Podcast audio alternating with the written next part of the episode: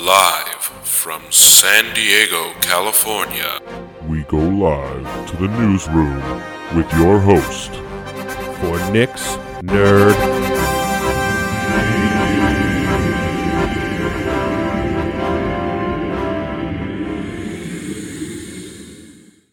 Well, hey there, friends, and welcome to Nick's Nerd News. I'm your host, Nick, if that wasn't already a little obvious. Welcome to this week's rendition of the show.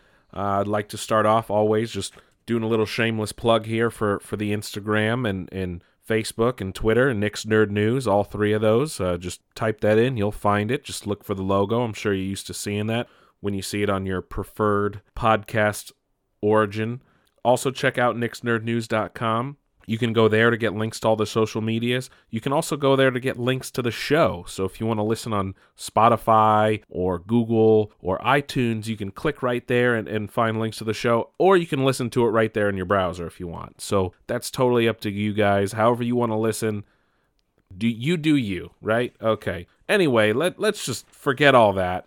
We are about over halfway done with April. And a lot of stuff happened this week. In terms of just about everything, actually. Obviously, last week the major news was Star Wars Rise of the Skywalker, and theories are just flying around everywhere. I mean, I'm sure you've heard enough. I spoke at length about Star Wars Celebration, and obviously we have months to go before the movie comes out, so people will just be speculating wildly. And obviously more trailers will come out as time goes forward. This was just a teaser that we got, but hey, that's how the cookie crumbles, right? Am I right? But let's get right into it, huh? Video games. Mortal Kombat comes out, should be out, actually, will be out by the time you hear this. And can't wait to get that, so we'll talk about that on next week's show, along with Avengers, obviously. But Mortal Kombat actually dropped a new trailer this past week to get people hyped for the game. And oh my god, it got me like hyped on another level, mainly because it used the song from the movie. And you know, the... And then like the music, like... And I was just like, this is fucking getting me hyped. I can't fucking wait. I mean, I've always loved the Mortal Kombat games. The new timeline ones are pretty friggin' awesome. And so Mortal Kombat that came out in 2011 was kind of like a reboot, if you will. It kind of told the story of the first couple games over. And then Mortal Kombat 10 or Mortal Kombat X, however you want to say, kind of kept that storyline going and then takes place like 20 years later for a majority of it. That's how you get like Cassie Cage and Jackie Briggs, you know, Jax's daughter and Johnny Cage and Sonya Blade's daughter, Cassie Cage, you know, and all those different characters because it takes place in like a future. And then this one, obviously, they're playing around with time a whole lot more if you've seen any of the ads, with the main villain being Kronika and her time manipulation powers and things like this. And obviously everything revolves around Raiden and Scorpion and things like that. So I'm stoked. I cannot wait. Definitely check out that trailer if you haven't yet. Granted, the game's going to be out by the time you're listening to this, but you can still go look at trailers and maybe change your mind on a game if you haven't fully decided yet.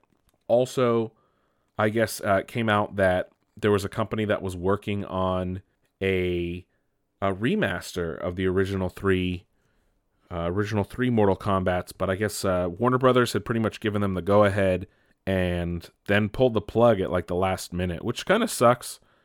Granted, how do you remaster a game like that? Because they used like footage of like actual people that they superimposed in the game. So I'm sure someone knows how to do it. It just, it might look weird or different. Wouldn't look the right way, but who knows? But that's it. If you have a Switch and you always wanted to play Cuphead, it is now available for purchase on your Switch. It used to be a Microsoft and PC exclusive and is now available on that platform. It's really fun game. It's really fucking hard.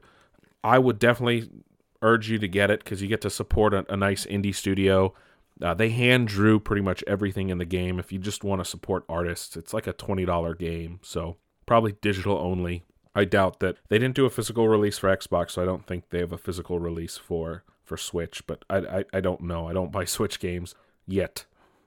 So Cory Barlog, the studio head at Sony Santa Monica, the studio behind God of War, they've been doing a lot of stuff on Twitter and social media lately because the one-year anniversary of God of War is coming up next week, April 28th, I want to say. They've been doing a whole lot of teasing and things like this, and people thought, oh, DLC's coming, and they're like, no, we have to clarify that it is just one-year anniversary content, like themes and other stuff, no actual DLC for the game, at least not story content, things like this. But they did announce that a God of War documentary will release on YouTube, kind of talking about how the game was made. It's called Raising Kratos, and it's actually out now, so you can watch that on YouTube if you guys are interested. That game was amazing. It won all the Game of the Year awards, pretty much stealing everything from Red Dead Redemption 2, but granted that both of those games were perfection last year. It'll be a long time before something can top both of them story-wise. But who knows, Cyberpunk 2077 isn't far off.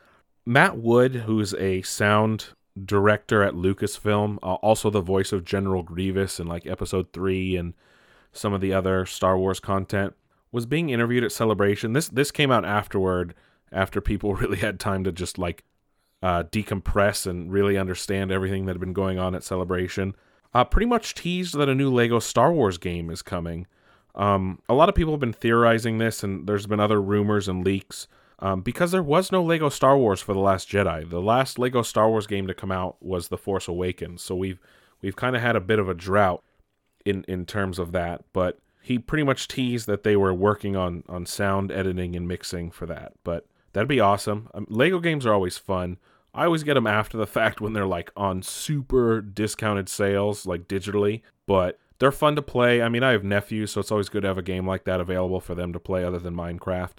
So that way you just don't go insane listening to the Minecraft music, but I'd welcome another Lego Star Wars game. They're a blast to play, especially the collectability and replayability in those games is on another level. Traveler's Tales really knocked it out of the park there. We had an announcement for Marvel Ultimate Alliance 3. Remember, this is a Switch exclusive. It will release on July 19th. So if you guys are into that's when you can get that. What is this? Mark Cerny, he's like the lead developer, or I forget his official position at Sony and PlayStation, was being interviewed by Wired magazine. And apparently they pretty much gave all the specs on the next-gen PlayStation, stopped short of calling it PlayStation 5, which is an odd move. I don't get that totally. I understand it because they don't want to ruin people's expectations because the internet just will blow up over the tiniest little fucking thing. But he said some really interesting things. It will have a solid-state drive. But it will also have the ability for ray tracing and 8K graphics. Those two things stand out the most because ray tracing is fairly new in terms of modern GPUs. I mean, NVIDIA's new 20 series just came out, and those I think they only just added the ability for ray tracing like recently in a software update. And ray tracing is normally used in like movie special effects, and gaming has yet to take full advantage of it. And granted, those graphics cards are like $2,000 a piece if you want to have that ability. Most games don't even support it. Hell, I think maybe one or two. Granted, things are going to start changing in the next year or so. So by the time this PlayStation comes out, ray tracing might be a thing. I don't know if TVs will be able to put that out, because TVs work a lot differently than computer monitors in terms of refresh rates and things like this. But I don't know. The 8K was really interesting because we only really got our first 8K TVs released at CES this year, and they're ridiculously expensive. Granted, 4K TVs came out a long time ago and were really expensive in the beginning, but 4K is only really being widely adopted in the last year or so, so this is an odd move by them to just be like, oh, an 8K, because like who cares? No, the general consumer, the majority of people that are going to buy this console, and like the 90 plus million people that bought PS4 are not going to have an 8K TV. A majority of them will probably have a 4K TV by the end of next year. That's just how the market's moving. It's almost like you can get a basic 4K TV without HDR for like a couple $100. So the 8K comment was like, cool. Like granted, I'm an early adopter, what you would call that, because I like to get things new and as soon as I can, you know, money withstanding. But I will not be able to afford an 8K TV as they stand right now. Granted, in a year's time, we don't know what the technology is going to be, what the advancements are going to be, and what the pricing is going to be like. But still, 8K, I feel like, is still 2 or 3 years off before it's a viable option for most people. Not even most people, for like a small minority of people. Because the people that are going to be able to afford and get 8K TVs are like an extremely small minority. Just because it's like $8,000 for like the cheapest 8K TV right now. I know that's a weird thing to focus on, but anyway, it will have backwards compatibility with PlayStation 4. Nothing beyond that was announced. And it won't be download only, which obviously means it will still have a disc drive. Also, in the same Wired interview, he said that PSVR will work. The current PSVR will work with the next generation PlayStation. Its CPU will be based off AMD's Ryzen 3rd generation variant chipset. And that its GPU, or technically its graphics card, will be based on a custom Radeon Navi series, which is one of Radeon's current series right now on graphics units. So that's just a little bit of news. Obviously, we're still months away from any real news on it and official specs. Those are just things that he hinted at and no official numbers. I'm sure we'll know more at E3 or if they have a PlayStation experience this year. But that was Mark Cerny talking to Wired. Speaking of gaming experiences, Gamescom, which is the yearly conference in Cologne, Germany every year, which is in the fall or later in the summer, August. Jeff Keighley, the man behind the Game Awards, is getting his own announcement show at Gamescom. So he'll host that like the first day. So be on the lookout for that. Microsoft was back with their Inside Xbox this past week. And they dropped some news on some more games headed to Game Pass. But they made the all-digital Xbox One S all-digital edition official. It will come with 1 terabyte. Will always have a suggested retail price to be $50 cheaper than the standard Xbox One S. So they're shooting at $250. I know you can get an S right now for about $250, but the suggested retail price on that is normally $300. So I'm guessing with this coming out, depending on various sales and things like this, at some point in the year, you might be able to get an Xbox One S, not an X, but an S for probably like $200 if you're lucky. Right now, it comes with 3 games, and it comes with like some stuff for Game Pass and other deals.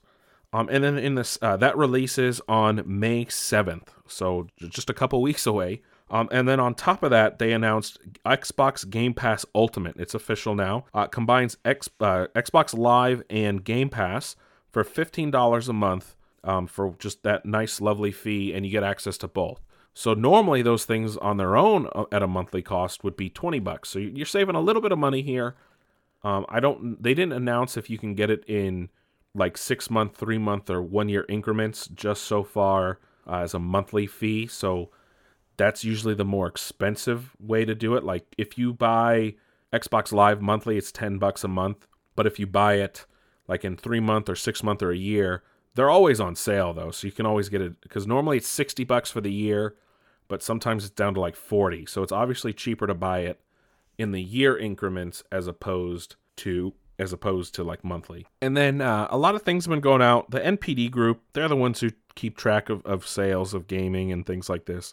I saw this on Reddit a lot, IGN. A lot of people had this, but some people compiled the top 10 best-selling video games of all time, and this is just the top 10, obviously. So Diablo 3 is sitting somewhere around 30 million copies sold, and that released in 2012, so that hasn't had it's had quite a bit of time to get up to that 30 million. But let me put some other when we get closer, you'll understand that it's a little ridiculous. Wii Sports Resort has sold around 33.09 million. That was released in 2009. Mario Kart Wii, released in 2008, has sold around 37.14 million copies total. The original Super Mario Brothers, which released in 1985, has sold around 40 million copies.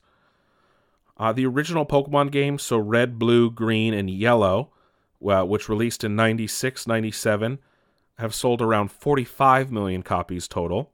Granted, that's 4 games, so they technically all count as one.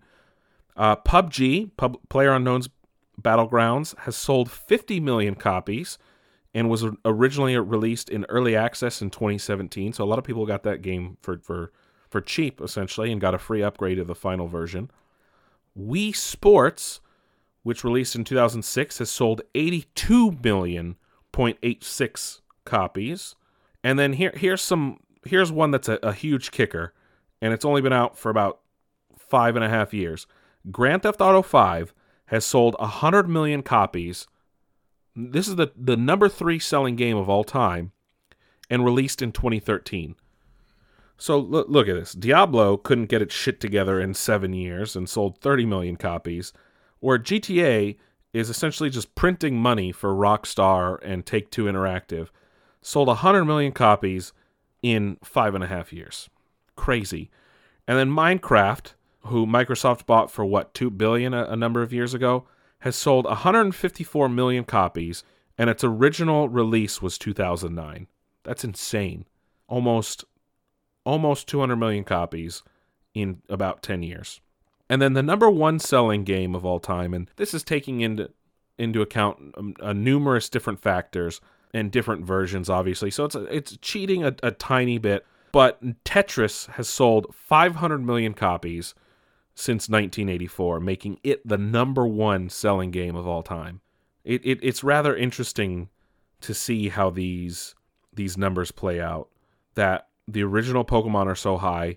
PUBG is a lot higher than you'd expect. And granted, Fortnite doesn't have true numbers because it's not officially sold as a game, so it can't really be tracked in a traditional sense. So I'm sure Fortnite is somewhere in the realm of the top 5. But again, we don't have official numbers per se. It could probably knock PUBG off, maybe Wii Sports. Who knows? Who knows where that lies? But that's gaming for this week. We're going to change it up again this week just because movies. Because I want to talk about Game of Thrones at the end. We'll talk about episode 1, obviously. Just so we have a week for people to catch up. But movies, the creator of the TV show Killing Eve has been hired apparently to liven up the Bond 25 script, which is supposed to start shooting later this year for a release later in the year. Later in 2020, excuse me. So I'm sure we'll get more news on that. Daniel Craig's last Bond, obviously. Michelle Yeoh, who's been extremely busy as of late, being in Star Trek Discovery and many things, is actually joining the Avatar sequel. She was recently cast. No word on who she will be playing, just that she's going to be joining the plethora of Avatar sequels currently in development. Finally got some news on the long gestating Minecraft movie. After Rob McElhenney left the movie, excuse me, and it was delayed, essentially. It was supposed to come out this year. Now Peter Solit, who worked on Nick and Nora's Infinite Playlist, has been named as the new director and writer of the movie and is expected to drop in March of 2022. So we're a full 3 years away from that movie coming out. Yeah, that's a long time. Very long time. We got our first look at the new Chucky, or the Buddy doll, as they're calling it in the new Child's Play. Very modern take of a possibly like Internet of Things doll or IoT doll, who's connected to different devices. Got a new trailer for it as well, and it takes advantage of a new modern setting where he can connect to different smart devices and use those to his advantage to kill you, essentially. I know they said Mark Hamill is voicing him, but you don't really get a whole lot of that in the trailer. Maybe because the trailer was cut before they cast him, and he hasn't been able to really record his lines just yet. Speaking of casting, there's news that John Cena is circling the new Suicide Squad movie to essentially take over for Batista, who had to bow out for scheduling reasons. This is rumored to be the Peacemaker character. This would be John Cena's first superhero movie since he parlayed into the job of acting from being a professional wrestler if he does join the Suicide Squad. He's actually become a really good actor. In the beginning, he wasn't great. Obviously, The Rock wasn't great in the beginning either. But if you want to see a really good John Cena, watch Blockers, which he plays like one of the parents trying to block their kids from having their first time having sex, obviously, on prom night. You know, I reviewed that movie a while back when it came out, and he was really good in that Amy Schumer movie. I can't think of the name, but he was really funny in that as well. But he's definitely grown as an actor, so that's good. I'd welcome him in that. And obviously he was in Bumblebee. I haven't seen it yet. I do want to watch it, but I heard he was a standout in that movie as well. Spider-Man Far From Home, speaking of superhero movies, has had its release moved up about 3 days. So it was originally scheduled to come out on July 5th. It will now come out on July 2nd, so that way people can take full advantage of it on their 4th of July holiday, if they have one, obviously. And Kevin Feige, the head of the Marvel Studios, was giving a talk to fans in Shanghai, and Newsweek got him saying that it's the end of the third phase for him. So everyone thought that Phase 3 ends with Avengers Endgame next week, but I guess according to him, technically Far From Home was supposed to start Phase 4, but I guess this is going to be the end of Phase 3 then, which opens the door to a whole lot more answers, or wrong, it opens the door to a whole lot more questions than answers, which, that makes no sense, man. I'm confused. That makes my head hurt. Just like, what? How does that play into the story that's being told in Phase 3? Does that make Far From Home a prequel to Endgame now and Infinity War? Is it a sequel? Do we know? Like, I don't understand. Granted, you can't trust the trailers anymore because they've openly admitted that they lie, but granted, this is technically a Sony production, so I don't know. I don't know at all. Staying on the MCU beat here real quick, Tessa Thompson, who played Valkyrie in Thor Ragnarok, has heard that Taika Waititi has already pitched Thor 4 to Marvel. Now, this is just things that she had heard, she didn't confirm.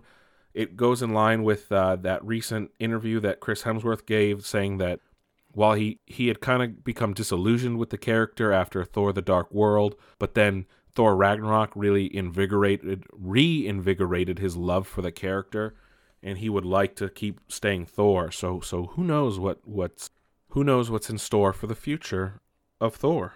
Toho, who you might not be familiar with unless you're a big kaiju fan, but essentially they're the creators of or they own the rights to Godzilla, and they share those rights with Legendary Pictures here in the US, so that we can have American Godzillas.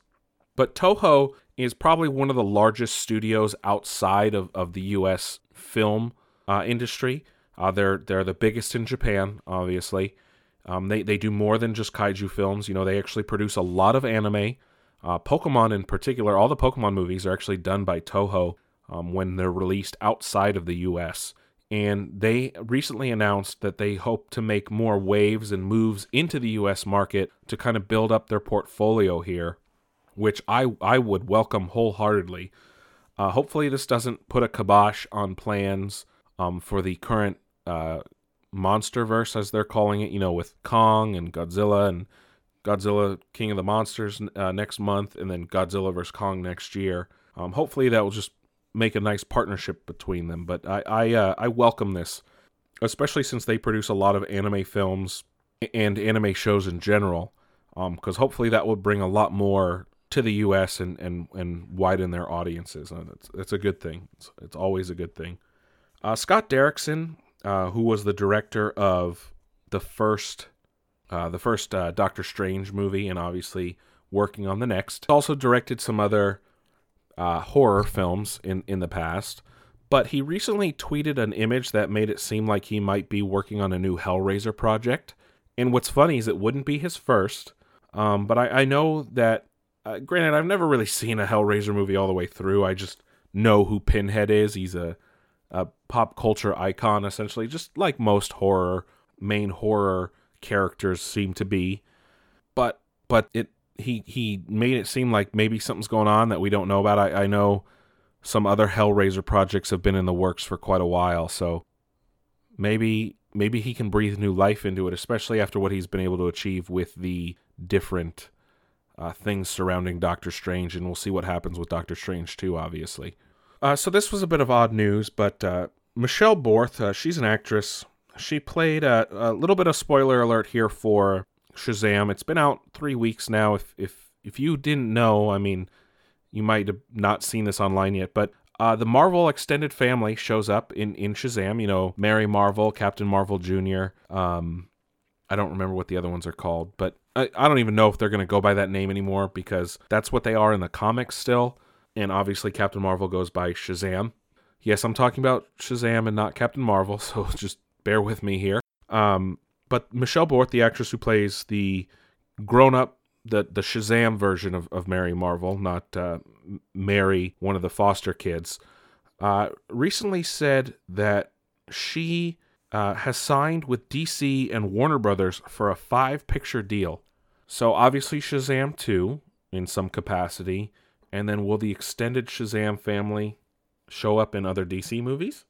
I wonder how that will play out. Who knows? It could be just a 5-picture deal where she just does 5 movies with Warner and not necessarily just DC, because that's the way it reads, but no word on what the truth is of that statement.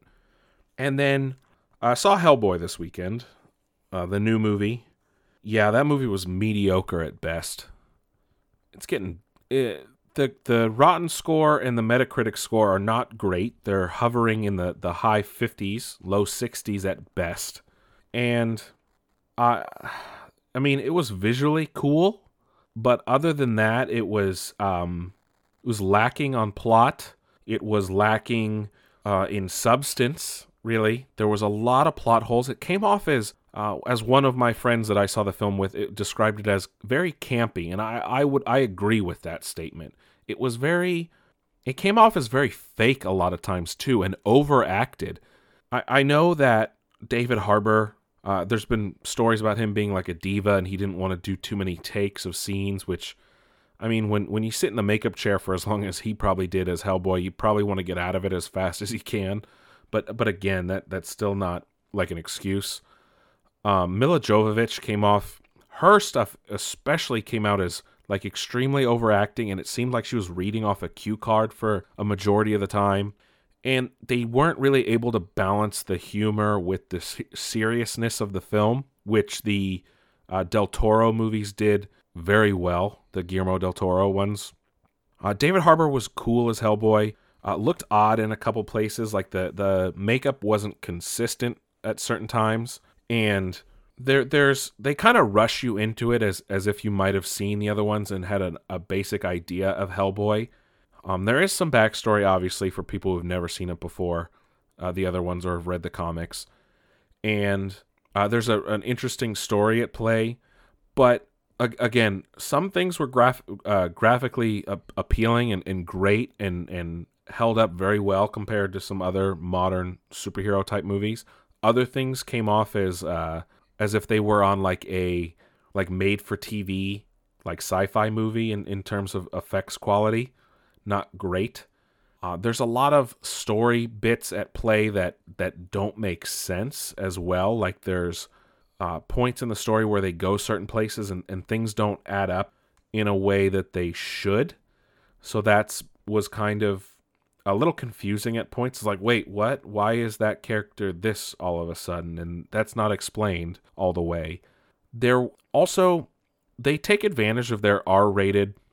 Or actually, sorry, before I go too far, let me go back to the the graphics for a bit. There's a lot of fight scenes in this movie, and at points, a lot of these fight scenes have a lot of strobing light effect, like lightning or things flying by, and it kind of helps them hide the fact that they didn't do a whole lot in terms of their effects budget that might have been wasted on like a scene early on in the movie. They use that like strobe effect to kind of hide the fact that the fight scenes aren't well choreographed or graphically pleasing to look at, and that could be part of it, which was another thing that kind of took away from the movie.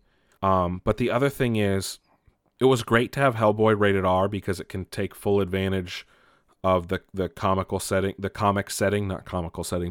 in the comic, you know, with demons and things like this and gore and language. But it was almost, and I don't have an issue with gratuitous violence for the most part, but when it's used as, let's just do it because we can, that's when it goes beyond gratuitous, and it's just like why?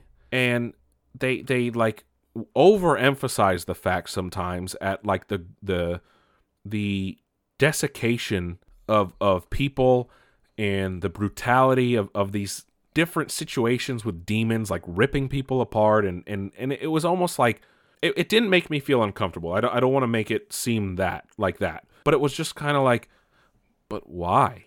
And it was like, oh, it was too over the top. And it's almost like, hey, we can be rated R, so let's just do it because. And granted, I was talking about like Mortal Kombat at the beginning of the episode here. And that game is known for going over the top and gratuitous violence and things like that. But they use it in a way that like fits the story they're trying to tell. And yes, fatalities are supposed to be like ridiculous things that would never happen in reality. But in Hellboy, they do similar things with these ridiculous demons that show up, but it's almost like did you really need to do that? Is that really necessary? And it was almost just like it was laughable to a degree, the things that were going on. And I just felt that it was too much. And I usually don't say that. And it was, I don't know, they could have scaled it back a bit and still gotten the same point they were trying to make. But it was almost like, not grotesque, but it was almost to the point of like, I don't know if you ever played the game or seen clips of the game Dante's Inferno, where that game was just like so over the top, it was just dumb. It was just wrong. That's almost what was going on here. And I was just like, why? Like, you use the R rating to a effect that makes sense, not to the point where it's like, oh, we can just show these gross out, like, killing death scenes. Like, no, come on. Ridiculous. But if I had to score it, honestly, and I didn't have high expectations going in because I know it was getting reamed by critics and users alike. I don't have a big history with Hellboy like I do with Batman and things like this, and I do like the Del Toro films, but in all honesty, I would give Hellboy, the 2019 film, a 4.5 out of 10. Like I said, mediocre at best. And there were serious issues with this movie. It does leave the door open for a sequel. I don't know if it will get one because it's not making money at all. It didn't even win its first weekend. It dropped to like 3 or 4 in its second weekend. It is not doing well financially, at least in the US. I don't know what it's doing abroad. So it's not by any means a good thing. And that happens in the movie industry. I mean, not everything's going to be a winner. Not everything's going to be a Marvel knock it out of the park $1 billion easy. So that's it for movies.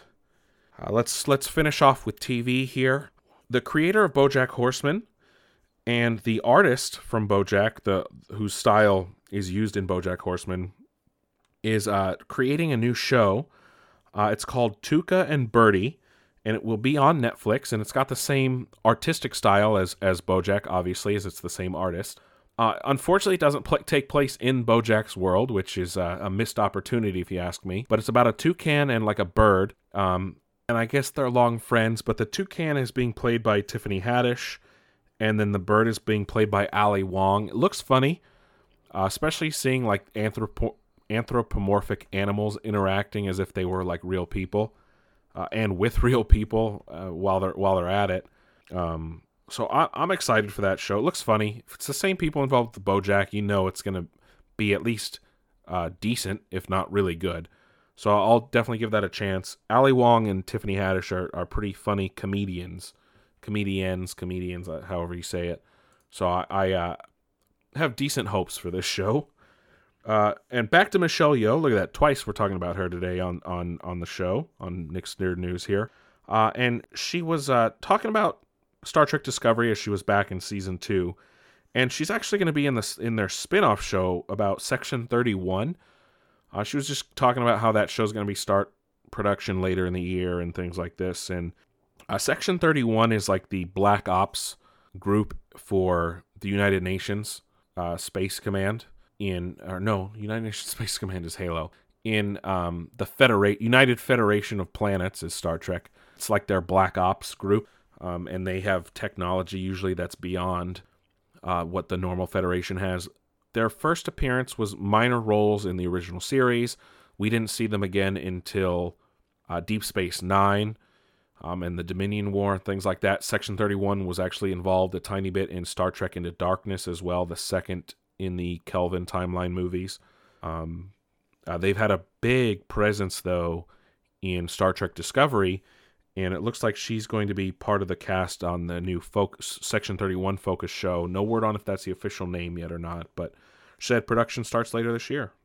Speaking of Star Trek, the Jean-Luc Picard show has added a couple cast members, including Alison Pill, who is joining as a series regular. You might know her from Scott Pilgrim vs. the World and some other movies and programs. She was in The Newsroom. They did not announce what her role would be, just that she would be a series regular along with some other actors. But they also did discuss that Jonathan Frakes, known as Lieutenant Commander Riker in The Next Generation, will be directing 3 episodes of the series. He's actually been a longtime director of Star Trek shows. He's done quite a few episodes of The Orville as well, the Seth MacFarlane spoof, if you will, of Star Trek. Manifest was renewed for a Season 2. I don't see it going much farther than that, as we've discussed on this show previously.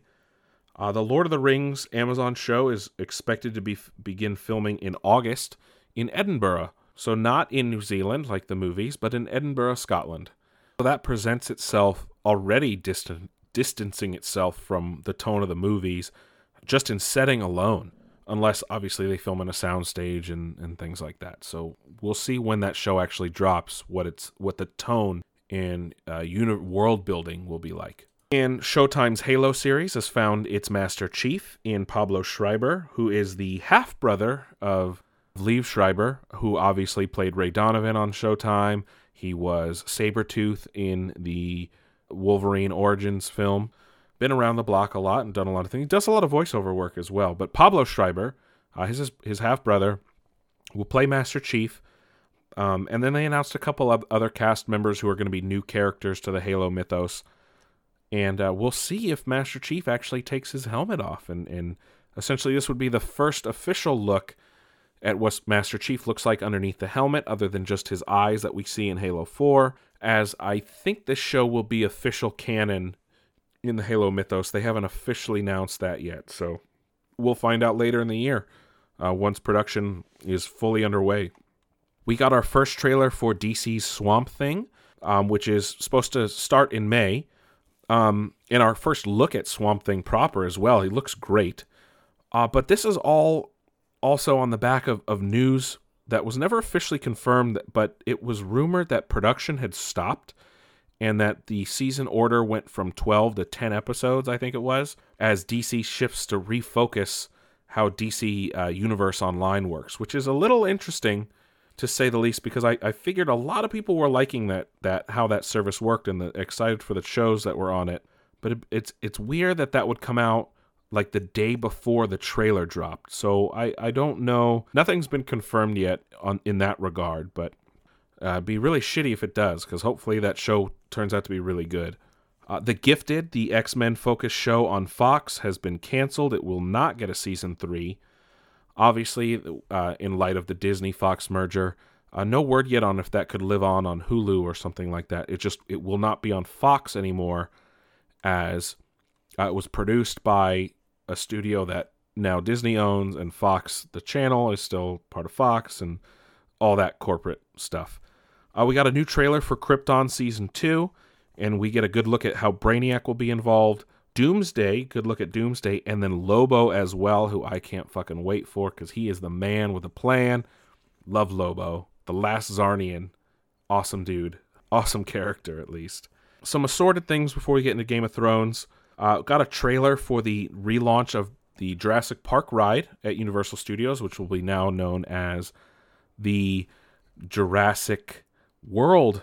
The ride will actually feature the Mosasaurus, that big, awesome underwater dinosaur from the first, from both movies, I should say. It's involved in both of them.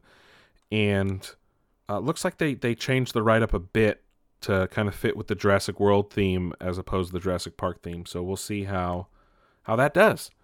I'm excited to see that. I don't know if they're going to do that at Universal Studios Hollywood just yet. I know that was mostly at Orlando at Islands of Adventure, but I'm sure they'll see how it works there to see how it affects the ride here in California. And I, for one, can't wait. The Jurassic Park ride was always one of my favorites. Universal Studios is a great place. I haven't been in a long time. I do want to go check out, the Wizarding World of Harry Potter. So I can't wait to see what happens there, because it's going to be a great alternative until it will be a viable option to go to Star Wars Land at Disney, which is just going to be a fucking shit show for the first, year and a half at least, because, it's Disneyland and just mobs of people. But anyway, let's close out the show here with Game of Thrones, huh? Dun, dun, dun, dun, dun, dun, dun, dun, dun. The first episode of Season 8 was great. We got nice story beats on pretty much all the major players. Some loose ends are starting to tie up. HBO announced that it was the highest viewing of their show ever, with 17.4 million people, which is actually more than last year's premiere at 16.1 million, and even more than the season finale last year, which was 16.9 million. So somehow they just keep getting more and more people, obviously as more and more people have a chance to binge it and catch up and things like this. So that is a huge number, especially for HBO. For a cable network to get 17.4 million viewers on a premiere. It also came out that George Lucas was actually there while they were filming the first episode, and he helped direct a few scenes. You can actually see this in the After the Thrones, little documentary clips that they do about the episode. But no, let's get into that episode though. That was great. Obviously, spoilers ahead. So if you are averse to spoilers or are waiting till the end of the season to just binge it all at once, thank you guys for listening. This is going to be essentially the end of the show for you here, but let's get into spoilers here. Obviously, we're back at Winterfell, and the show opens with the Unsullied marching into Winterfell along with, Jon Snow and Daenerys and all those characters that were rescued at the end from the horde of undead in north of the Wall, and obviously after the Wall came down. And it interesting dynamic right off the bat. So Bran and all them are at Winterfell when they arrive. Sansa gives a very appropriately icy northern reaction to Daenerys, especially as northerners are mistrusting, and Jon has bent the knee after being declared king of the north. Obviously there's a lot of tension there. The best thing, though, is just Bran, who gives these, super creepy death stares, because, he's the three-eyed raven now, but just straight up tells Daenerys, the Night King has one of your dragons, the Wall has fallen, they're marching. And they're like, oh shit, time to get into high gear here. And it's actually really funny about that. The actor, Isaac Hempstead Wright, if I'm not mistaken, was giving an interview and said that those death stares that he gives, those blank creepy stares that he gives in the show, are perfect. They just happened by circumstance, because he actually wears glasses normally, and obviously he can't wear them in the show, so he can't see a damn thing. So he's just trying to focus on just shapes, and that's how he's able to get this creepy stare, and it works perfectly because he's supposed to be out of touch because he's the three-eyed raven. And anyway, a lot of character reunions. Arya and the Hound, who she thought was dead. Arya and Gendry, who she hasn't seen since, what is that, like season 2, I think. A nice interplay there to see them reunite and be together again. Jon and Sansa, obviously. Sansa and Tyrion haven't seen each other since season 4, after Joffrey died at the Purple Wedding, obviously, between Joffrey and Margaery. A lot of other character reunions that played well, and I'm excited to see what happens with this show.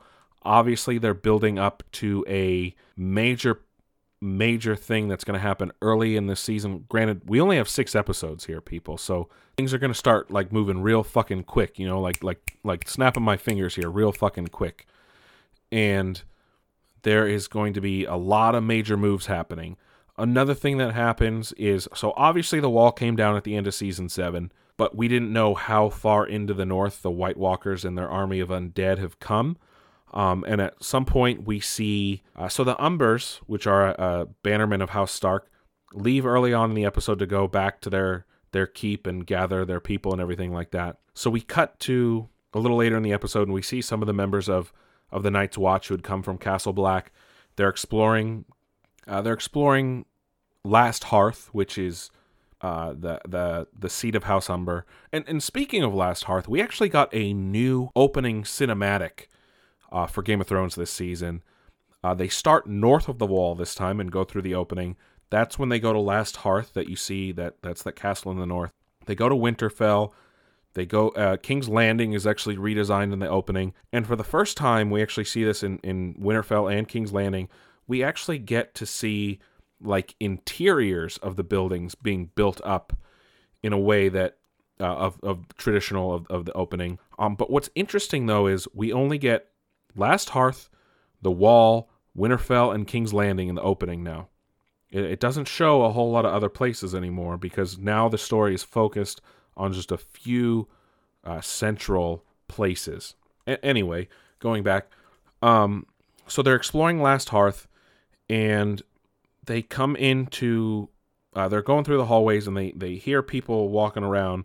They catch up, and it turns out it's Tormund and Beric, who were at the wall when it came down, and someone's about to attack Tormund, and he's like, oh, his eyes are blue, and then Tormund's like, my eyes were always blue, because, you know, after they get turned by a White Walker, their eyes turn blue. But it's a nice little reunion there between the characters. They go into the Great Hall of Last Hearth, and they find that the Umbers have already been mutilated by the White Walkers and arranged in their weird spiral patterns that they make with like dead bodies and things.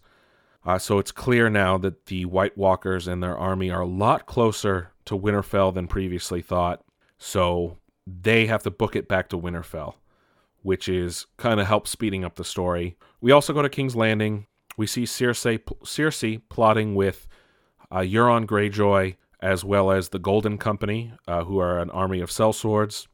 Theon rescues Yara from Euron's clutches, which we kind of saw at the end when like Theon jumped off the ship in a cowardly move, but he made up for that. So that will set up him and his men going to help in the north. And then, in a bit of somewhat expectedness, Cersei has Maester Qyburn go and fetch Bronn, who, in my opinion, is the best character on the show, and hires Bronn to go to the north to kill both Jaime and Tyrion, because at the end of season 7, Jaime is seen riding north as snow begins to fall on King's Landing. As Cersei is pissed and went back on her promise to help Jon and Daenerys, and only Jaime goes, clearly signifying that she's going to betray Daenerys, and hopefully that they all die in the north so she can continue on leading the 7 kingdoms, because she's a fucking bitch. I would use a different word, but that I think that goes beyond the explicit words used on Nick's Nerd News. It's a see you next Tuesday, but that's for damn sure. Cersei fucking sucks. I fucking hate her. And what was a bit of a gut-wrenching, heartfelt moment, though, granted not super heartfelt, but like one that tugs at your heartstrings, was the first interaction of Jaime and Bran since really the first episode when Jaime pushed him out of a window. But Jaime sees Bran paralyzed in a wheelchair, and they lock eyes with Bran's weird-ass stare, and then it just ends. But oh man, they are setting up a lot. Things are moving slow, but moving fast at the same time. Again, 6 episodes total, so we only have 5 left to talk about, and obviously only 4 left to air as by the time you hear this. But that was Game of Thrones. I'm excited to see where things go. There's a lot of new theories that I've been reading about. We'll talk about that next week because they tie more into Episode 2 than they do Episode 1. But thanks for listening to Nick's Nerd News. As always, like us on Instagram, Facebook, and Twitter. Nick's Nerd News on all 3. Check out nicksnerdnews.com. You can find links to the show, links to the social medias. If you want to listen on iTunes, Google Play, or Spotify, or right in your browser, you can do so. Like, subscribe, comment, share. Share me with the world so everyone can hear the voice of Nick and my glorious interpretations and extrapolations on things. But thanks for listening again, and catch you guys on the flip side.